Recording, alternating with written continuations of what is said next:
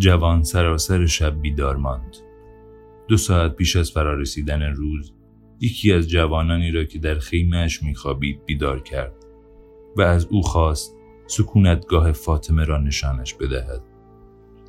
با هم چادر را ترک کردند و تا آنجا رفتند. در عوض جوان پول کافی برای خریدن یک گوسفند را به او داد. سپس از او خواهش کرد خوابگاه فاطمه را بیابد. بیدارش کند و بگوید که جوان منتظرش است. جوان عرب چنین کرد و در ازای آن پول خرید یک گوسفند دیگر را به دست آورد. سپس گفت اکنون تنهامان بگذار. جوان عرب مقرور از اینکه به مشاور واحد کمک کرده و خوشنود از به دست آوردن پول خرید دو گوسفند برای خواب به چادرش بازگشت. فاطمه به ورودی خیمه ظاهر شد. برای قدم زدن به میان نخها رفتند جوان می‌دانست این کار برخلاف سنت است. اما در آن لحظه هیچ اهمیتی نداشت. گفت دارم می‌روم و می‌خواهم بدانی که برمیگردم و تو را دوست دارم. چون فاطمه به میان حرفهایش پرید. چیزی نگو. دوست داری چون دوست داری. برای عشق ورزیدن هیچ دلیلی وجود ندارد. اما جوان ادامه داد. دوستت دارم. چون رویایی دیدم. با پادشاهی ملاقات کردم. بلور فروختم. صحرا را پیمودم. قبایل به هم اعلام جنگ کردند و برای یافتن مکان اقامت یک کیمیاگر به کنار چاهی آمدم. دوستت دارم. چون سراسر کیهان برای رساندن من به تو همدست شد. همدیگر را در بر گرفتند نخستین بار بود که یکدیگر را لمس می کردند جوان تکرار کرد برمیگردم. فاطمه گفت پیش از این آرزومندانه به صحرا می نگریستم اکنون امیدوارانه می نگرم پدرم روزی رفت اما به سوی مادرم بازگشت و همچنان برمیگردد. و دیگر چیزی نگفتند. اندکی در میان نخل ها قدم زدند و جوان او را تا در خیمه اش رساند. گفت برمیگردم همان گونه که پدرت به سوی مادرت بازگشت.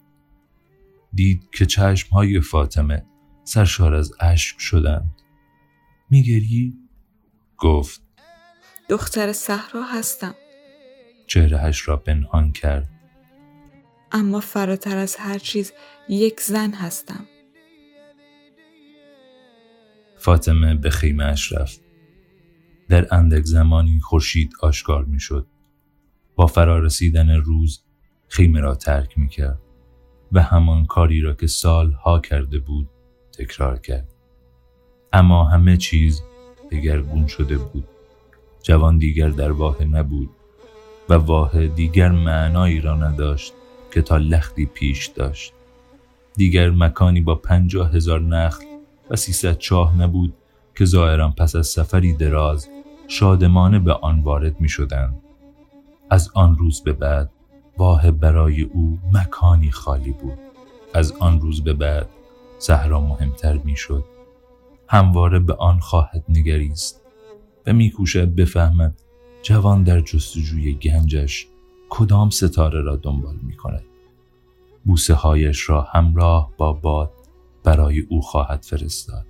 به امید آنکه صورت جوان را لمس کند و برایش خواهد گفت هنوز زنده است. منتظرش است. همچون زنی که منتظر مرد شجاعش است. مردی که در جستجوی رویاها و گنجهایش است. از آن روز به بعد صحرا تنها یک چیز خواهد بود. انتظار بازگشت او. هنگامی که سواری در میان شنهای صحرا را آغاز کردند کیمیاگر گفت به آنچه پشت سر گذارده ای نیندیش. همه چیز در روح جهان ثبت شده و برای همیشه در آن خواهد ماند. جوان که دوباره به سکوت صحرا عادت کرده بود گفت انسانها بیشتر به بازگشت میاندیشند تا برفتن. اگر آنچه مییابی از ماده ناب ساخته شده باشد هرگز فاسد نخواهد شد و می توانی روزی بازگردی. اگر همچون انفجار یک ستاره تنها یک لحظه درخشش باشد به هنگام بازگشت چیزی نخواهی یافت. اما انفجار یک ستاره را دیده ای و تنها همین ارزش تحمل رنج را دارد. مرد به زبان کیمیاگری سخن می گفت اما جوان می دانست به فاطمه اشاره می کند نیندیشیدن به آنچه پشت سر گذاشته بود آسان نبود. صحرا با منظره همواره یک نواختش همیشه سرشار از رویاها بود. جوان هنوز نخلها چاهها و چهره محبوبش را می‌دید. مرد انگلیسی را با آزمایشگاهش می‌دید. و ساربان را که یک استاد بود و نمی‌دانست. اندیشید. شاید کیمیاگر هرگز عاشق نشده. کیمیاگر با شاهینش بر روی شانه جلوتر از او می‌رفت. شاهین زبان صحرا را خوب می‌دانست و هرگاه باز می از شانه کیمیاگر برمیخواست و به جستجوی غذا پرواز می‌کرد. روز اول یک خرگوش آورد روز دوم دو پرنده آورد. شبها پتوها را پهن می‌کردند و آتش نمیافروختند. شبهای صحرا سرد بود و هرچه ماه در آسمان کوچکتر می‌شد شبها هم تاریکتر می‌شد. یک هفته در سکوت پیش رفتند. تنها درباره احتیاطهای لازم برای اجتناب از رویارویی با نبردهای میان قبایل صحبت می جنگ ادامه داشت. و گاهی باد بوی ملایم شده خون را با خود می آورد. جنگی در همان نزدیکی در گرفته بود و به یاد جوان می آورد که زبان نشانه ها وجود دارد و همواره برای نشان دادن آنچه دیدگانش نمی توانند ببیند حاضر است. شب هفتمین روز سفر کیمیانگر تصمیم گرفت زودتر از معمول اتراق کنند. شاهین به جستجوی شکار رفت و کیمیاگر قمقمه آب را بیرون آورد و به جوان تعارف کرد. گفت اکنون پایان سفر است. تبریک من را به خاطر پیروی از افسانه شخصیت بپذیر. جوان گفت و شما در سکوت راهنماییم می کنید. گمان می کردم آنچه را که می‌دانید به من میآموزید. در صحرا مدتی با مردی بودم که کتاب های کیمیاگری داشت اما نتوانستم چیزی بیاموزم. کیمیاگر پاسخ داد برای آموختن تنها یک روش وجود دارد. عمل کردن. سفر هر آنچه را که باید می‌دانستی به تو آموخته. فقط یک چیز مانده.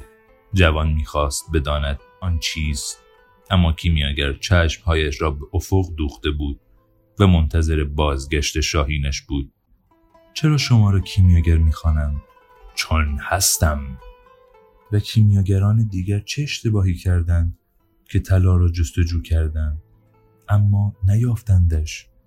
همسفرش گفت آنها فقط طلا را جستجو کردند. گنج افسانه شخصیشان را می جستند بی آنکه آرزوی زیستن افسانهشان را داشته باشند. جوان اصرار کرد چه چیزی هنوز نمی‌دانم؟ اما کیمیاگر همچنان به افق مینگریست. پس از مدتی شاهین با تومش بازگشت. حفری در زمین کندن و در درونش آتش روشن کردند تا کسی نتواند نور شعله ها را ببیند.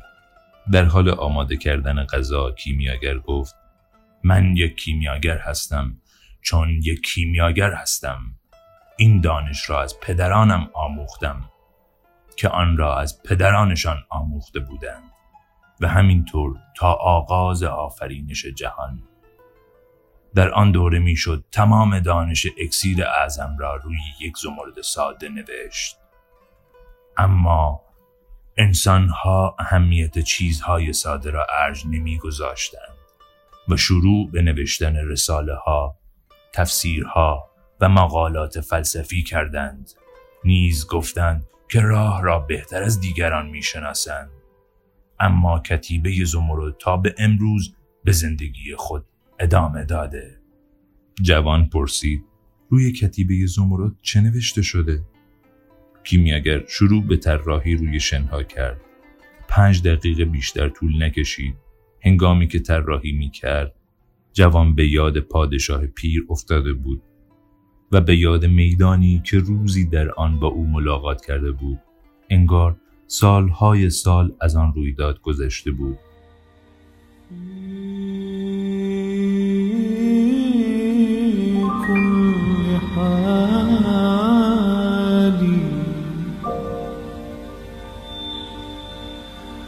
Ooh.